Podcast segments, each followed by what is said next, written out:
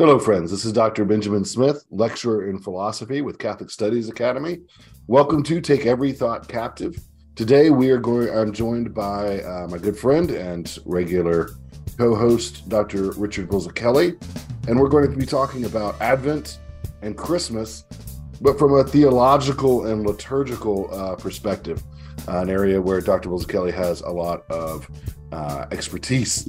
Um, you know, we, we decided to talk about this because one of, one of the reasons we decided to talk about this is right now, you know, Advent is probably more popular than it's been in the past. You know, uh, yeah. we can see you know, some of our uh, friends, Protestant friends, uh, are celebrating Advent. You know, uh, sometimes this causes a little bit of debate within their own communities, which is kind of interesting mm-hmm. Uh, as well.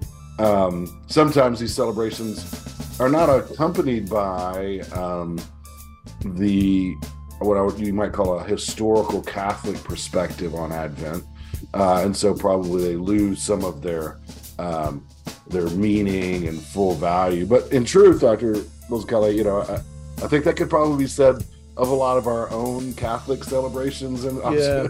you know yeah. uh, uh, of Advent uh, as well. I don't think it's just our uh, our Protestant friends who who suffer from that. Um, uh, to, to yeah. be sure. I mean, I don't know what it's like in Europe, but mm-hmm. at least in the United States, right? Mm-hmm. I mean, we both grew up in the United States in different parts mm-hmm. of it, and it just really seems that um, Advent is regarded by most people, Catholic or Protestant, mm-hmm. as the Christmas season. and then when right, yeah. when Christmas actually occurs, on the liturgical calendar, it ends very abruptly, right? It's very abruptly. That's right. That's right. And we lose the we lose the awareness of Christmas being its own season, right? Mm-hmm. And and mm-hmm. Advent being its own season, mm-hmm. preparing mm-hmm. us for something. Mm-hmm. mm-hmm. Um, That's true. You know, as you know, uh, I grew up Protestant and not Catholic. Yeah. I converted when I was in uh, college. Um, so all liturgical seasons to me were foreign. Um, really, including, you know, like we didn't even so I hmm. remember we didn't even celebrate Good Friday. Uh-huh. You know, that like that was not a thing. You're like, that's just a Catholic thing. That's not, you know. Yeah, that's you know, like like we went on Sundays. That was the day. Like Sunday is the day, uh-huh. and there are no other things but Sunday. You know, yeah, you know. Th- th- now that's kind of an older Protestant way, I think, of thinking among sort of evangelical Baptist kind mm-hmm. of folks. You know, um, yeah, a lot of a lot of Protestants um, you know they started doing the mid the midweek thing on on Wednesday. Mm-hmm. Sure, sure, yeah, that's true.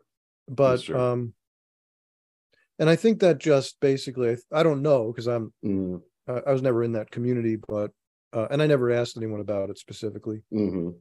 But I um I got the impression that it was it was an effort uh, uh it was an effort to kind of make being Christian a bit more intentional, right? Mm. To have it to have it be a part of our our lives, not just on Sunday, right?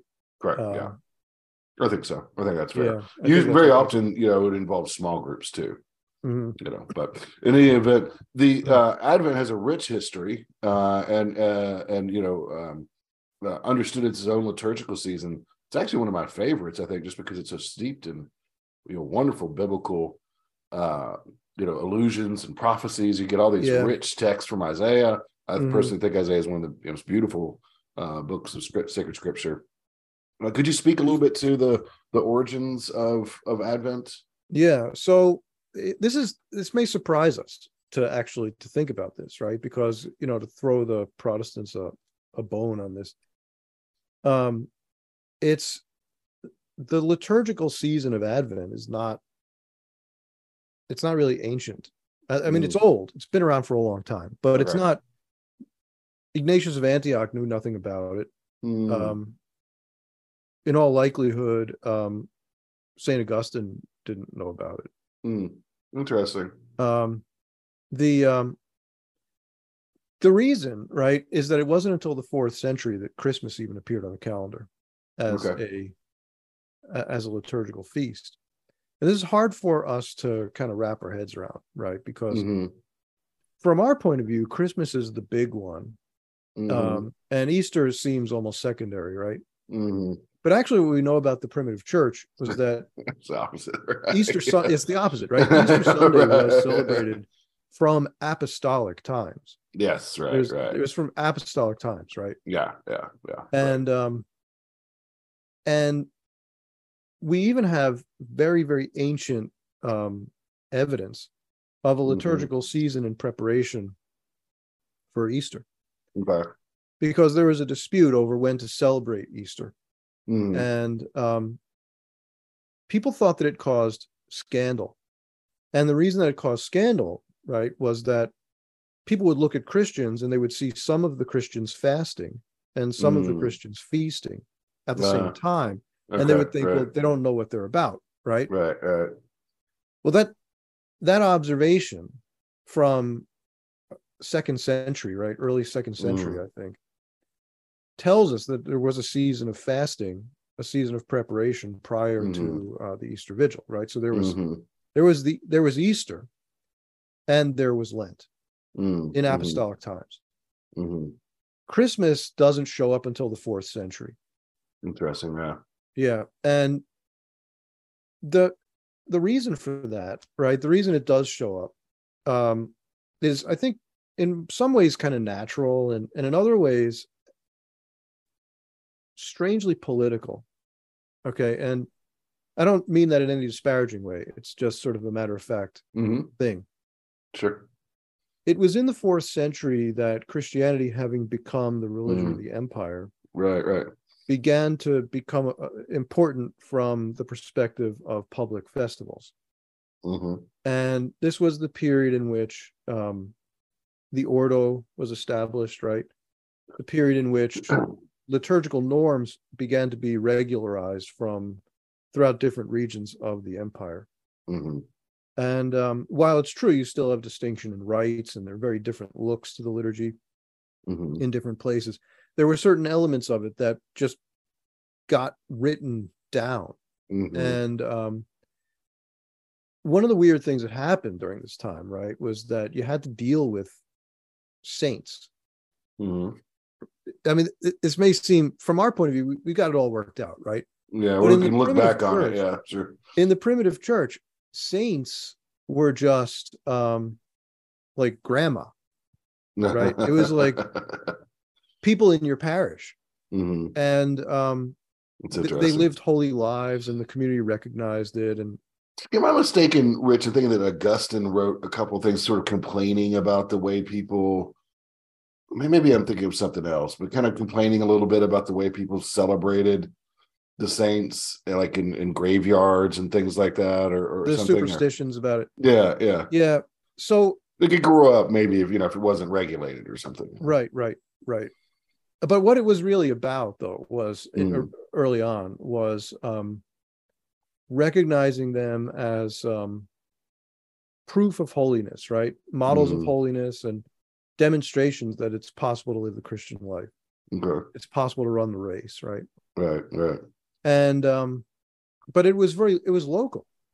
Like it was Mhm. your parish, it was your diocese, but it wasn't like the whole church.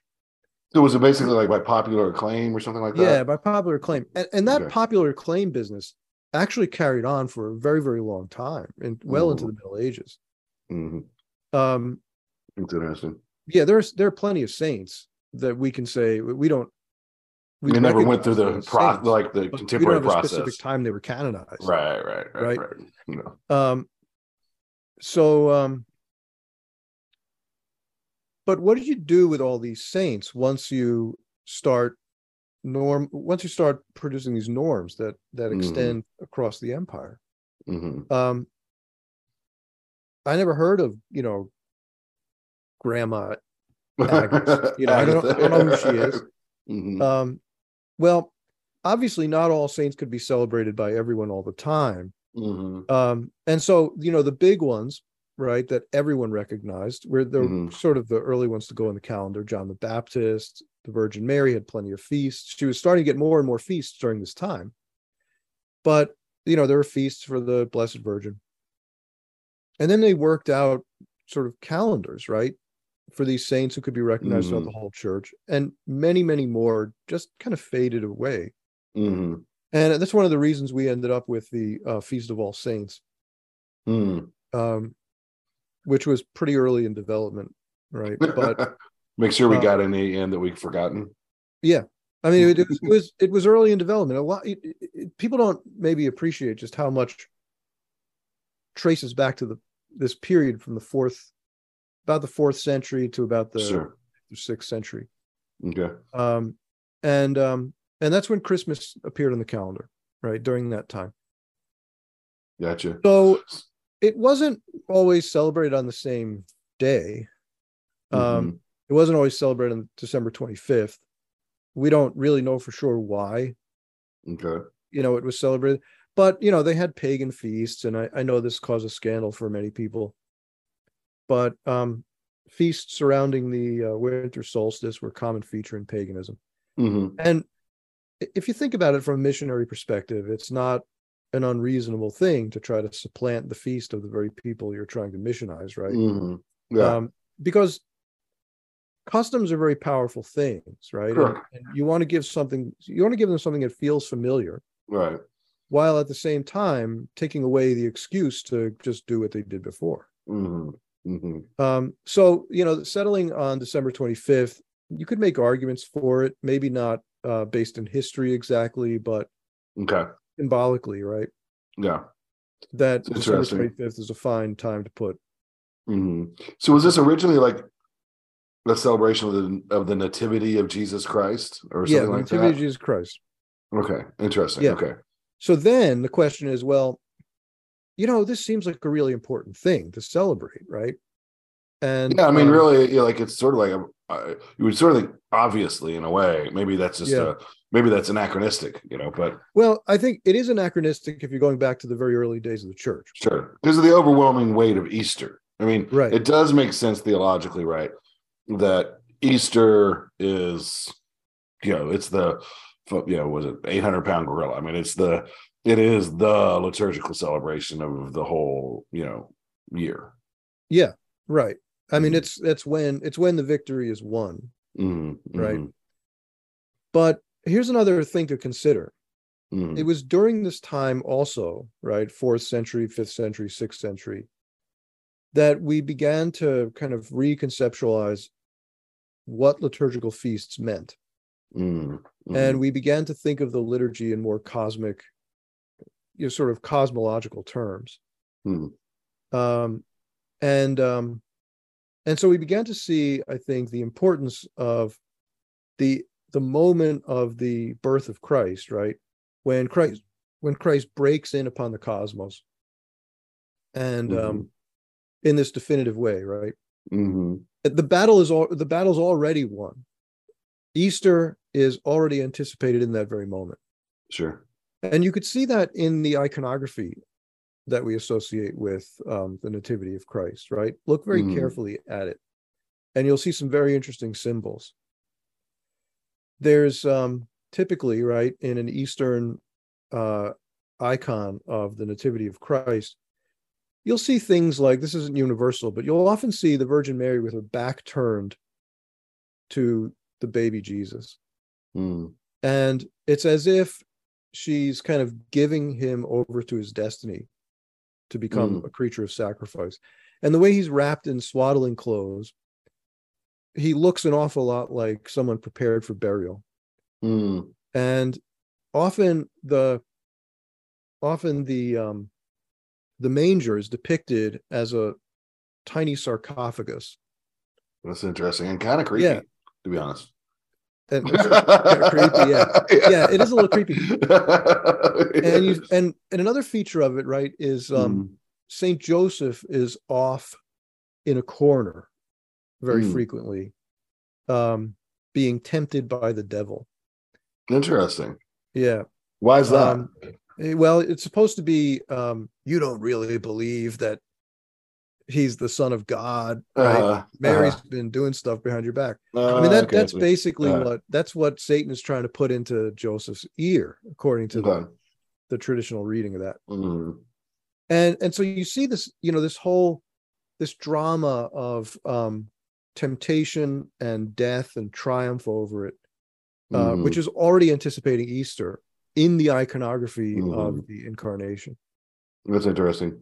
Yeah, How, it, it, right. It's it's interesting. So you see like what we had to put this feast on the calendar because mm-hmm. Easter's so important. Of course, Christmas is just as important, right? The nativity of Christ is just as important because it's only a matter of time before we get to mm. Easter. Once the incarnation right. happens, the victory of Christ at Easter is a foregone mm. conclusion. Mm-hmm. Mm-hmm. Right, right. It's already wrapped into sort of the uh, the equation, as it were. Yeah, yeah. That's interesting. Do you know, uh, like, about what time that uh, um, iconic uh, iconography became prevalent, or no? no I, I, don't know for yeah. sure. Uh, okay. Like those particular features of it. Mm-hmm. Um, I couldn't say when those particular features, but they're pretty, but they're pretty, mm-hmm. pretty well rooted in the tradition. Mm-hmm. Mm-hmm. It's interesting. There's a, um, because you know, certainly, I think you know, uh, when I think of a, a contemporary Western, well, maybe not even say contemporary, but Western, maybe medieval or uh-huh. Renaissance um, depiction, right? There's a lot of like celebration. I think yeah. is the is the keynote, right? Mm-hmm. Joy. I mean, even a lot of the there's joy. we'll talk a little bit about Advent, the real meaning of Advent here in a minute, but with Christmas, properly speaking, right? Mm-hmm. There is a strong note of of joy, right? Yeah. You know, I mean, like the angels singing. Yeah. I mean, yeah. it's just, you know, like, I mean, you know, it's just this sort of, now there is this sort of this hint, right? Uh, uh, some hints, right, of, you know, the sacrifice to come, right? Yeah.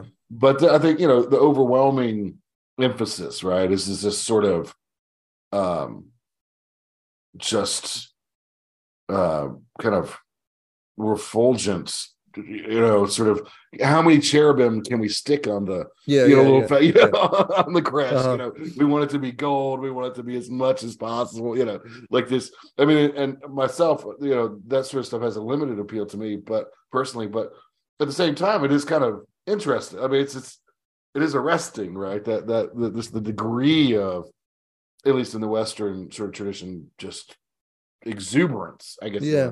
But I think there's I think there's more confluence there than meets the eye. Okay. And I think it has a bit to do with just the way the frames of mind, right, in East and mm-hmm. West. Um, so when in the East, when you think about Easter, you're thinking about the triumph. Mm-hmm. And the passion is just sort of a the stop in between, mm-hmm. right? It's it's not Western thinking about about Easter actually focuses primarily on the moment of sacrifice on the cross. It's really, it seems our focus is more on Good Friday, right? Mm. The sacrifice that Christ makes. Mm-hmm. And then having made the sacrifice, he triumphs over death. The Easter, the Eastern perspective is really focused on the resurrection. Mm-hmm. Right. So when Christ dies on the cross, in that Eastern perspective, that's an act of aggression against the devil, right? Mm-hmm. I mean, he's he's he's breaching Satan's kingdom in the pit. Mm-hmm. Uh, he's penetrating hell, right, like a Trojan horse, and mm-hmm. um, and so the Easter, right, is about he's won the victory. Mm-hmm. He entered into that battle and then emerged victorious. Mm-hmm. It's a it's a bit of a different emphasis. Mm-hmm. So I would say then, right, that when you look at the iconography and it's all pointing in the direction of death, yeah, that's true. But that death is itself an attack against the devil. The victory in its own way, yeah. Yeah, right. That's interesting, yeah. So, so when does, you look at mm-hmm. when you look at the the Western um, tradition on Christmas now, right? Mm-hmm. Think about the um, think about the image of this baby in the manger commanding the angels in heaven. Mm-hmm. Yeah, sure. Right. Sure. So the, the whole heavenly host, right? The armies of the armies of heaven mm-hmm, mm-hmm, are at the mm-hmm. command of this little this little mm-hmm. baby. Mm-hmm. Yeah, yeah, I can see that. I can see that as a connection there. So how does how does Advent come into this? So Christmas develops sort of late ish. I mean, you know. Yeah, I mean uh, early but late. I mean, yeah, early, yeah, yeah, and and maybe I guess still even in the fourth century, we're still working out. We don't have anything probably quite like the, you know, degrees of solemnity and, and that sort of thing. Yeah. We're, yeah, we're kind of moving in that direction, right? Mhm. But you know, we're we're still fairly open to some degree, or there's some, you know, maybe some um, wiggle room and and you know ambiguity there. But um, where does Advent start to come in? Yeah. So um, Advent starts to show up really in the sixth century, maybe the late 6th Mhm. century. You start to see movements in the direction of Advent. I wouldn't call it really a liturgical season. Mm, Um, but you start to see people making decisions about how we ought to prepare for Christmas. If Christmas is an important feast, you want to be prepared for it, just like you're prepared for Easter, right? And so what you start to do is you see the penitential um, liturgies from Lent being used on certain days mm, okay. uh, in the weeks in advance of um, of Christmas. So really, like a just like really like a repetition of those liturgies. Yeah, Monday, Wednesday, and Friday. Yeah, you'll you'll take the you'll take the um the masses from you know parts of Lent and and you'll so you'll celebrate those Hmm, during the uh, during the weeks leading up to to Christmas. Okay, interesting. And you know, for in different places uh, and at different Mhm. times, the number of weeks you prepared was different. Yeah, right? It wasn't always just four weeks, four Sundays the way it is now. right, right. Can you say anything to? Because I know some of my traditions friends have a particular affection for Ember Days. Yeah. Is that is that sort of related or Um, not really. okay? I don't Okay. I don't believe they're really related. Um, I know that people pounce on me for that, but um a colleague of mine from the Society for Catholic Liturgy um wrote a pretty nice piece on the Ember Days several Okay. years back. His name as I say his name is Michael Foley. Okay. um, he um, he wrote a pretty nice piece. It was published in Orate Cheli Mm. uh, on the Ember Days, and he explains it. He explains the history of it and, and what it's Listening. supposed Okay. to, to mean. Okay. And one of the things he points out there, if I remember, um, if I remember the the article um, correctly, is that the Ember Days occur in transitions between seasons on the on the um, Gotcha. Okay. Gotcha. on the year, right? So it, Mhm. not really liturgic it's not really attached to liturgical seasons as such Mm. but to the changing of the seasons of the year Mhm. if i remember him correctly and Okay. um and so you know a person might say I- i would i'm not arguing this but a Yeah. person might say um gee that sounds sort of like that sounds kind of pagan you know to be Mm. celebrating the the changing of seasons Mhm. I don't think that's um I don't think that's a legitimate criticism against Ember Days. Mhm. What I would say is um there's a long tradition in Christianity of sanctifying time itself, Mhm. right? We see this in the development of the liturgy of the hours, which is Mhm. very early, right? The, liturgy of the hours is pretty darn early. Right. Right. At least right. it's as early as what we're talking about with Christmas, right? It's it's um Mhm. the time of and not just and and not just monks, right?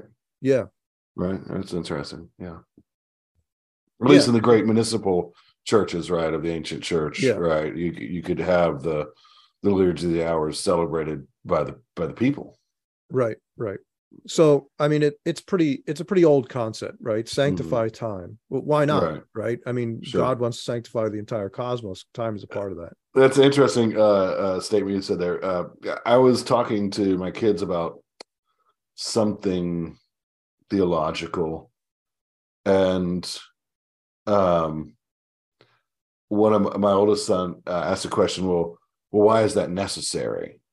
uh-huh Right? And I thought for a second. I said, I think that's the wrong question. yeah that is the I, wrong question. I said, like, it, it's not maybe strictly necessary, um, but there's some good reason for X, Y, and Z Mhm. right? Um and um and we know that it is right uh from say revelation or something like that. Yeah. Uh and so maybe it's not strictly necessary.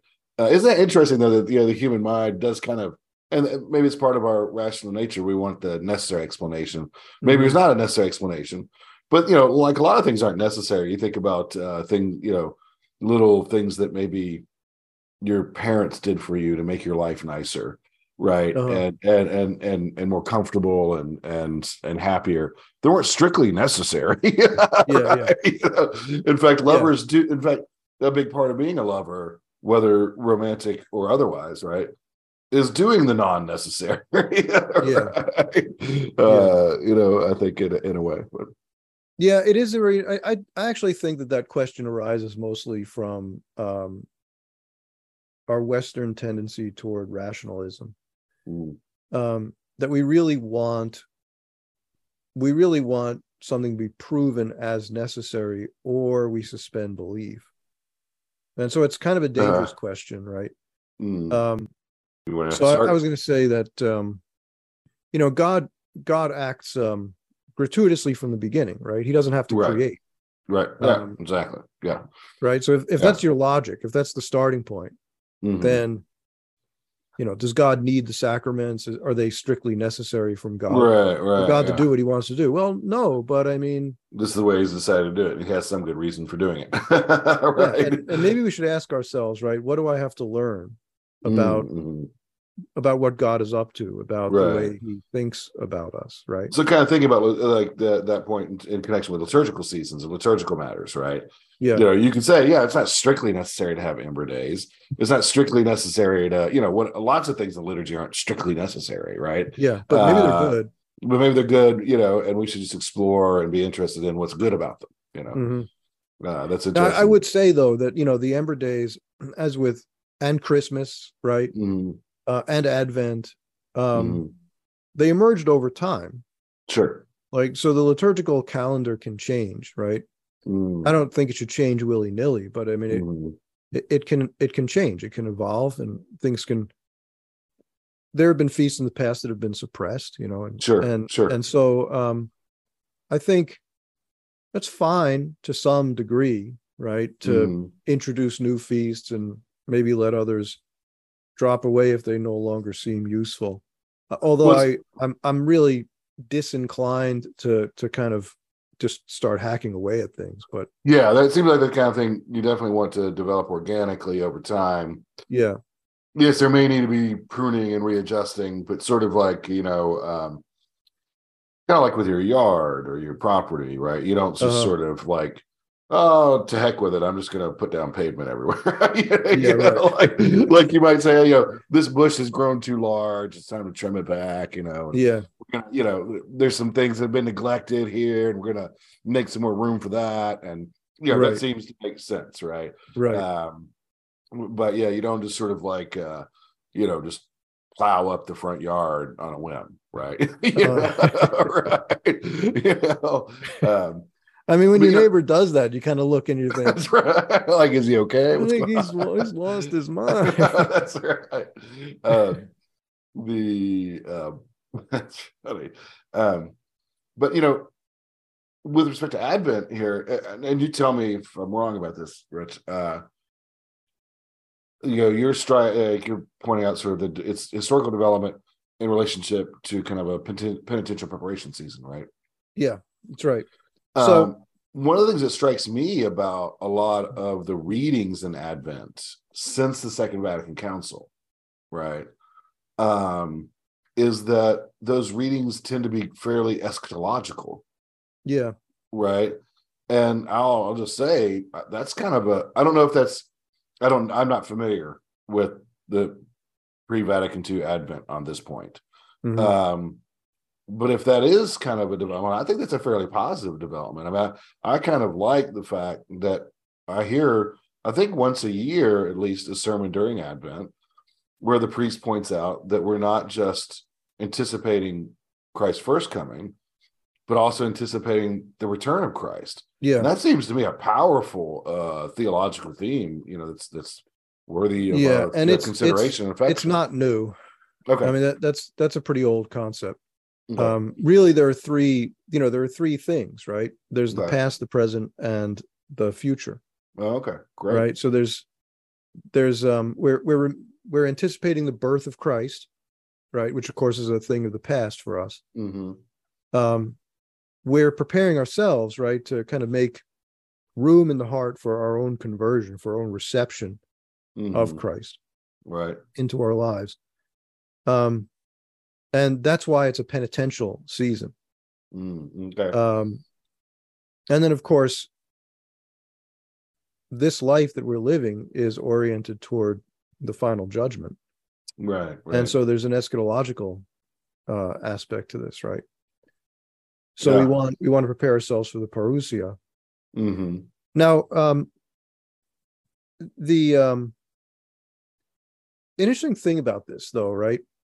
This used to really be um, once it got revved up, right? hmm It really was regarded as a penitential season, hmm and it was really under Gregory the the seventh, right, in um, the eleventh century, Okay.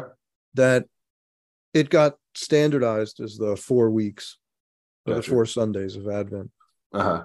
but it was in about the 12th century that fasting was kind of dropped right? So a couple Hmm. hundred years it was a season of fasting.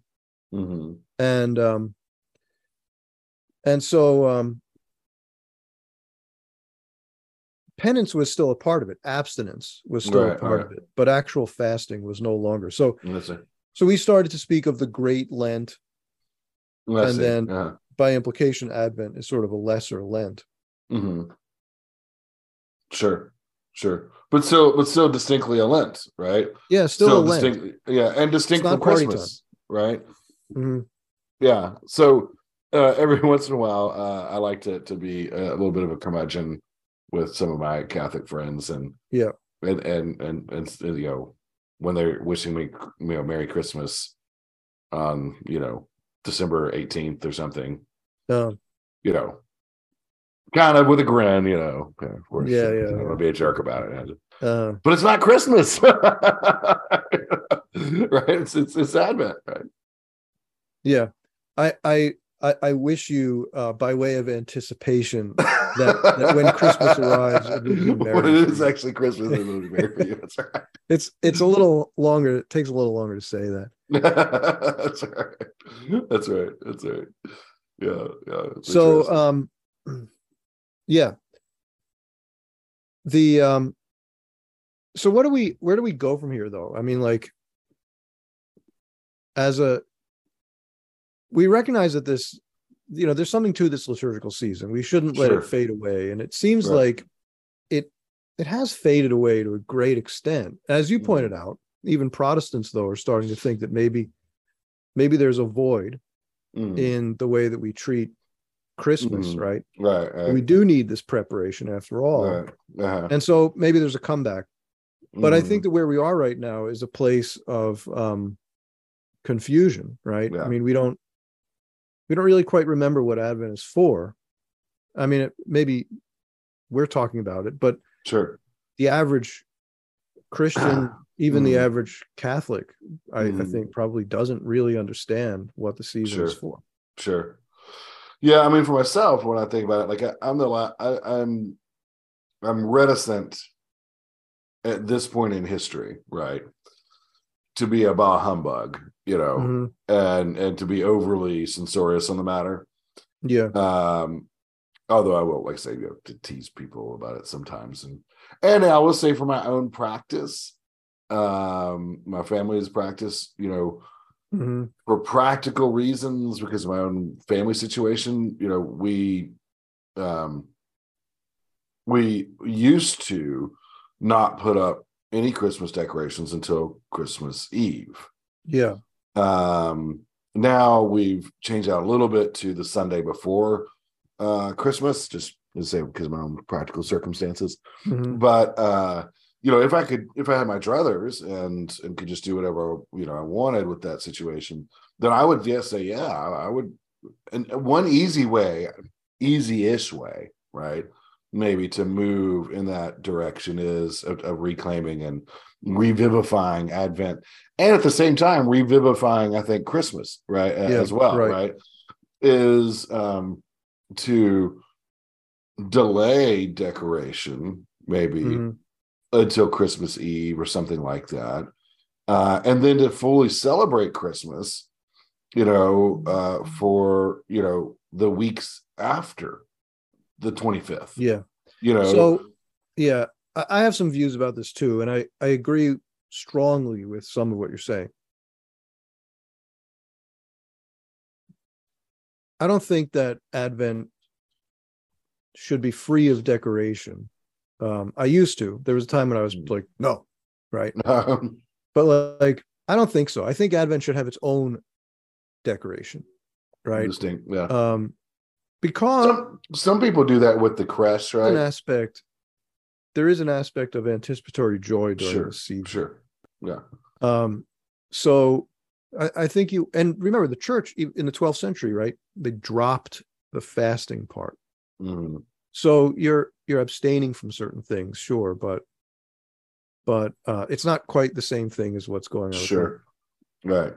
So maybe it, it, could be festive, but we have a tradition of Advent carols that mm. are distinct from Christian from Christmas carols, and maybe we should. I mean, I really think Catholics should start developing playlists that are just Advent. Ah, that's interesting. Yeah, Advent yeah, stuff. Yeah. Mm-hmm. Um, they sound a lot like Christmas carols, right? Because they're all madrigals. Sure. But, you know, but they, um, but they're their own thing. Mm-hmm. And, mm-hmm. um, and of course, you know the um, the readings across mm. Advent, the, yeah. the Advent um, wreath mm-hmm. is a good thing, right? Sure. I think you could put your Christmas tree up um, during Advent.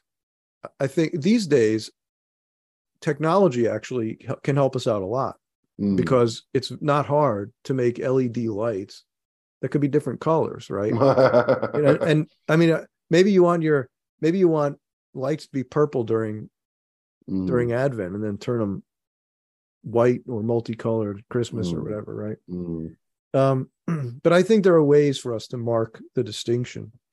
Mm-hmm. Where I agree with you very, very strongly is that we can't allow Christmas to end on to end at 8 p.m. on on December 25th. Mm-hmm. Um, right. That's not what it looks like on the calendar at all. I think that the pressure of that is uh, and this is you know an obvious thing to say uh, the pressure and codification of that is it's the culmination of the commercial season of christmas yeah and that's not acceptable right i mean like that's not an acceptable explanation for the, 20, i mean but teleologically right i mean i think the way it kind of works right is uh-huh. the 25th is when you rip open all the gifts right yeah uh, that you've been working so hard to buy and and and and so forth and so then what's left to do? I mean, Christmas is over, right? like you've opened the gifts, you have them, yeah. you possess the things, and and and it's done. Yeah. So I mean, so. as you say that, right? right. The um you could see how inadequate that explanation is. Yeah. yeah. And um like we we can't let that be the the reason. No, uh, right? right? Right. So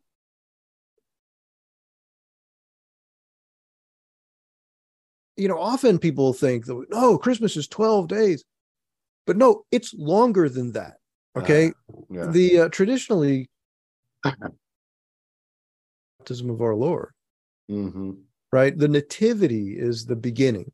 It's mm-hmm. not just the birth, right? Right, right? But the whole origin story of Jesus right and that right. leads up to the that leads up to the um to the beginning of his public ministry mm-hmm, mm-hmm. so it's funny you know the way we talk about it if you look at the contemporary calendar this concept of ordinary time is a is an invention of the 1970 missal. mm-hmm. um but we um we didn't used to have it right but when we mark the calendar, we say that the feast of the baptism of our Lord is the first Sunday of ordinary time. Mm. But in fact, traditionally it's not. It's a Christmas mm. feast. Mm. The it's white, right? The liturgical colors are, are mm. white. Mm-hmm. The way I think you should regard it is as a, a transitional feast. Mhm. And I could give you another example of a, tr- a, a transitional feast, right? A feast in which the beginning is one season and the end is another, Mhm. right? Uh, a great example of this would be um, would be Holy Thursday, right? Okay. Where Holy Thursday, you notice, is a white day, Right. Right. right? It's a it's a solemnity. It's it, but when it ends, you're in the Triduum, Right. Yeah. right? The beginning, right? The the chrism and all this kind of stuff in the beginning. That's that's a whole different kind of celebration. right. But in right, right, flip right. over into the passion. Yeah. Yeah. That's neat. Yeah. I like that. Yeah. That's good. Yeah, I think those are all uh you know um good ways to think about it. I know we we leave our decorations up, I think usually until uh uh that point. Um Mhm. you know, uh, because we tend to put them up so late. you know? Yeah. Um, but um, yeah, those are those are all good things, and I think you know when you're when you're focusing on it is really you know I mean I just say don't want to be a you know bah humbug to anybody's particular you know traditions and things about this, but I mean obviously the thing you do want to focus on is that these are distinct seasons and they're distinct pieties. They're distinct modes of devotion right? Mhm. You know uh one is very preparatory right anticipatory right the other has a little more of a sign of realization you know Mhm. uh, and one of the things I, I think is really interesting to think about is, especially with all of the fulfillment in Christmas of these messianic, you know, prophecies, is, you know, to think about the kingship of Christ. I know the kingship of Christ comes at the kind of a different time, you know, but it is it's just interesting, right? Like, Yeah. that this is a time where we think about if we're I mean, especially from a New Testament context, right, or a biblical Mhm. context, right, redemptive history. You know, the King has come, right? I mean, so many of the the prophecies, right, are about this messianic King, right? Yeah.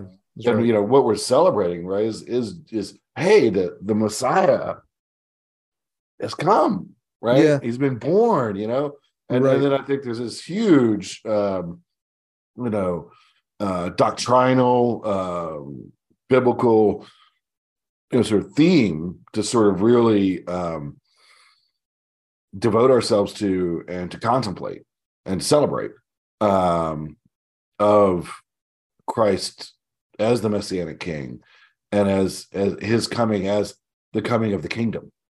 Yeah, that's right.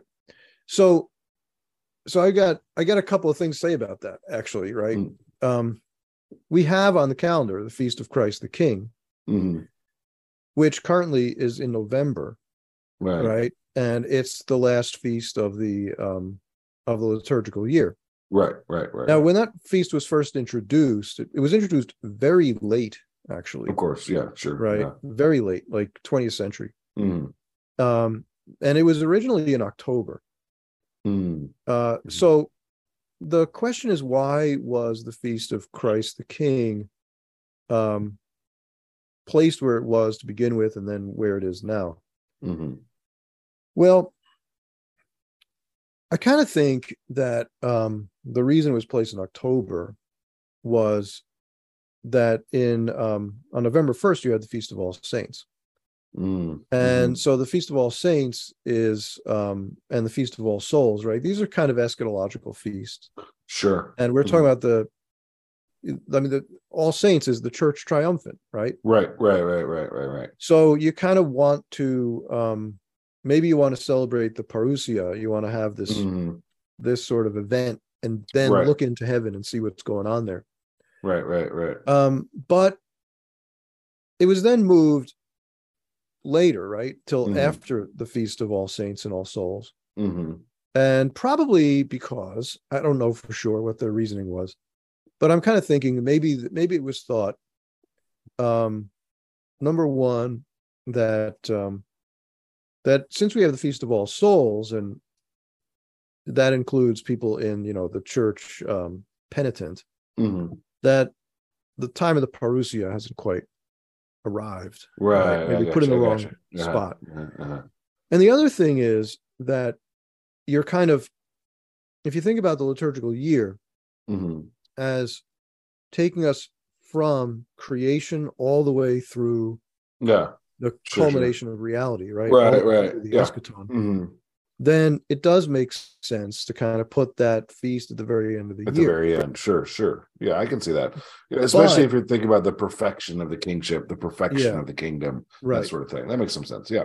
but where I think it introduces some confusion, right, leading to um, maybe a diminished understanding of Advent Mhm. and of Christmas, is if the celebration of the parousia is at the very end of the liturgical year, Right. then that aspect of Christmas tends to sort of fade into the background, right? Yeah. Yeah. Right. Right. But on the other hand, what you're talking about, right, is is is really part of that idea. hmm hmm Um, now, granted, the incarnation is the first stage, Sure. right? But it does culminate in this thing. So it's you know in our creed when we say um, that we um, we look forward to the we say that Christ will come again, right? Mhm. He'll come again to judge the living and the Mhm. dead. Right. In Greek, the word for again here is palin, which has the um, a connotation of a sort of reverberation, right? Uh, an echo or a redounding. And so the implication, right? I think liturgically is to Mhm. say that if he came in the first place, there's there's going to be this echo, Mhm. right? Um, and it's going to reach its culmination. Whatever what Mhm. began with the incarnation is um, Right. Right. is going to come it's going to come again right it's going to come back Mhm. upon us and um not as if it not not in the sense right really of a a, a secondary event not in the sense of this happened and then some point in the future this other thing will happen. But instead the full implications of what happened in the Mhm. incarnation will come to term. Hmm hmm right? That's kind of the the idea i think. Hmm um, and so already at Christmas, you're beginning to celebrate the parousia. Right. let's- Let's let's think about this because understanding what a parousia is is kind of part of this this issue, right? Um, the idea of a parousia is all over Christian activity. Um, th- it's an idea borrowed from the ancient world, right? As you probably know, um, kings, emperors, right, would would go and manifest themselves in front of the people. They would go and and and be present to them, right? Sure. Parousia.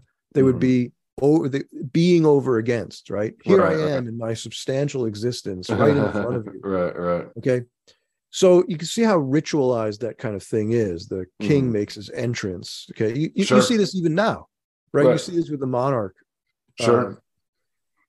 Uh, so that's the idea of a parousia. Well, Mhm. certainly at the incarnation, that's happening, Mhm. right? God is being Mhm. seen. He's coming Right. among his people, Emmanuel. Sure. But what we're anticipating in what we normally refer to as the parousia is where that that's just totally it's undeniable, right? Right. Right. That's sure. happened. Um, Yeah. No one can any longer say yeah. they didn't Yeah. I, I like to think about it as a full actualization, right, of it, and uh, where you have, you know, you have the substantial actualization here, right, but Christ in many ways hides his kingship, right. Yeah, I love the passage in John where he know he's it actually says, and he knew the heart of the people, Yeah. and that like they were going to try to make him king, right, Mhm. and it's like that's not what I'm doing right now, right, like, Yeah. like, yeah, I am the king, like Christ is the king, right, he doesn't even be made king, right, yeah, and of course this opens i think and this is kind of what's wrapped up i think in, in christmas and advent interesting uh debates right about the nature of the kingdom yeah. right of course right um and the nature of christ's kingship right and i would also add a part of this that sometimes you know, drops out a little bit is the nature of Christ's warfare, right? Mm-hmm. It's proper to a king to conduct war against his enemies, Mm-hmm. Right? And although he is the Prince of Peace, we're not fully at peace yet. Uh-huh. Do you see? How, you see what I'm saying? Yeah. Like there is still a time of struggle, right? Yeah. And we're in that time of struggle. You know, we're kind of uh, in this. Christ came, and he he he was born as king. He still is king, and he is the king to come, right? All Yeah. three of those things are true. And at some point, the war will cease, right? Mhm.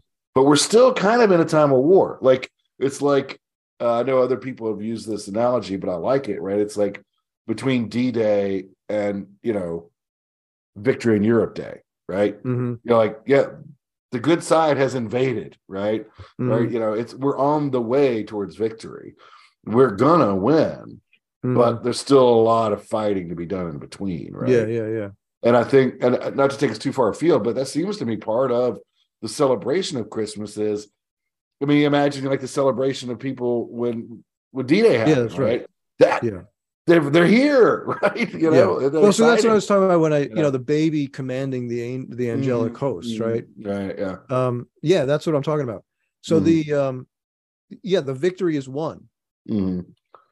not totally yet, right? And There's still a battles to be fought, right? the idea of the church militants, right, Mhm, is um, which Mhm. it's fallen out of fashion to talk about it, but Mhm. the idea of the church militant is is all about Right. this understanding, right? We Right. are actually in the battle, uh, but Mhm. the battle is won. We're assured Sure. of victory. Right, right, right. Yeah. Yeah. I think it's all that stuff is wrapped up, I think, in kind of the the the mystery of Christmas, the joy of Mhm. Christmas, the the celebration of it, right? Uh um, you know, and I think especially from a a New Testament perspective, you know, that that anticipation and partial and realization of that of those messianic prophecies, you know, Yeah. uh, is is is right there.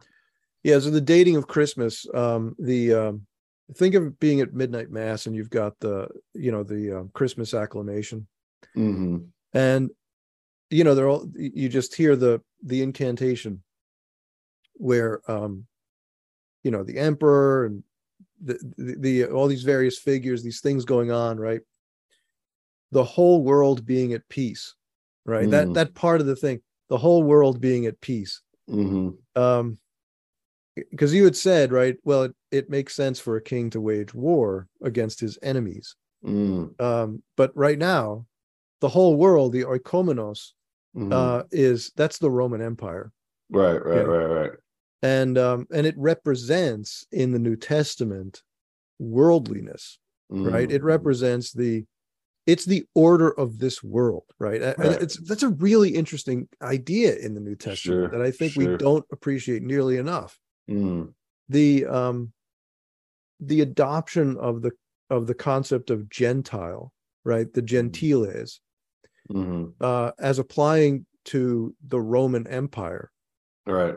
um that's a complete inversion that's their word gentiles Mm. was the word that the roman empire used to describe Sure. people who were not in the roman empire Right. weren't under Sure. roman law Right. this right. is civilization this is the whole world the oikonomos, right. right Right. um but Mhm, if you're outside of that like you're you're you're a, you're a barbarian right mhm, mhm.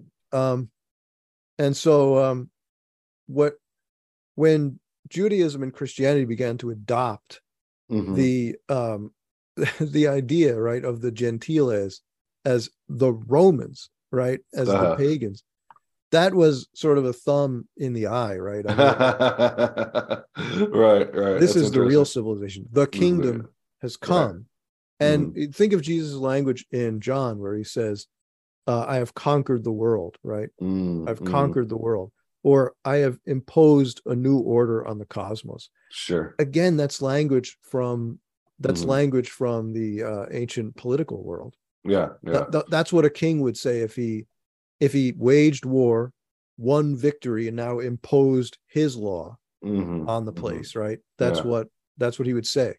Yeah, yeah, that's interesting. Yeah, that's that's it's great stuff, Rich. Well, uh, as we wrap up here, um, do you have any kind of final thoughts you want to leave our, our listeners with uh, in terms of uh, you know thoughts about Advent and Christmas, as as Christmas is very close upon us now?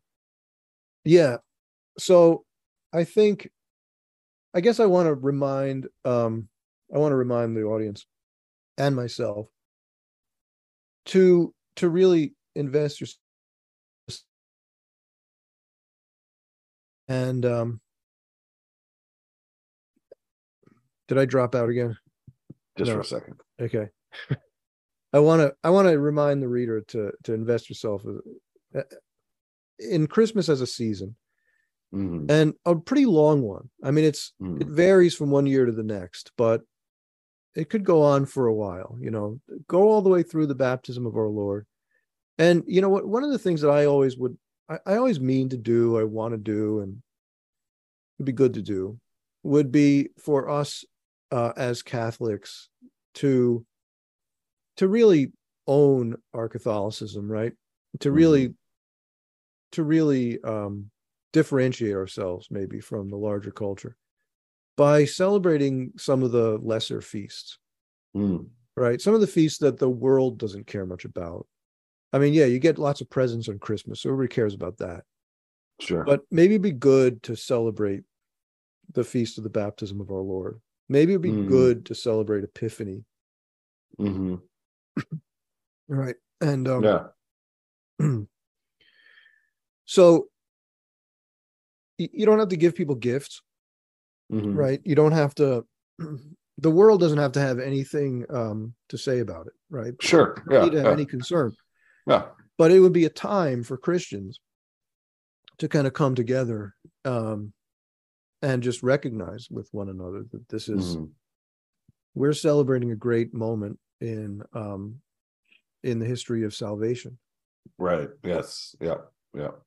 That's great, Rich. I really appreciate that. Yeah. Just uh, you know, I mean, there's a lot of great things about Christmas, about Advent, and uh, uh, especially as we're approaching Christmas here. You know, things that we all think about, you know, um, good memories and family and, and all those things are are rich and wonderful and and add to our lives. But you do want to kind of keep that central sort of you want to see all that within the perspective, right, of redemptive history, right? Mm-hmm. At the end mm-hmm. of the day, right? That that you know, Christmas is so much more than uh the presents, right? Um as nice as those things are.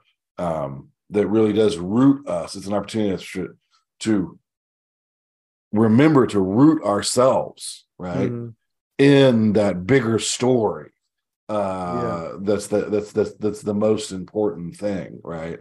Uh, and there's a variety of ways of doing that, um, but I, I totally agree.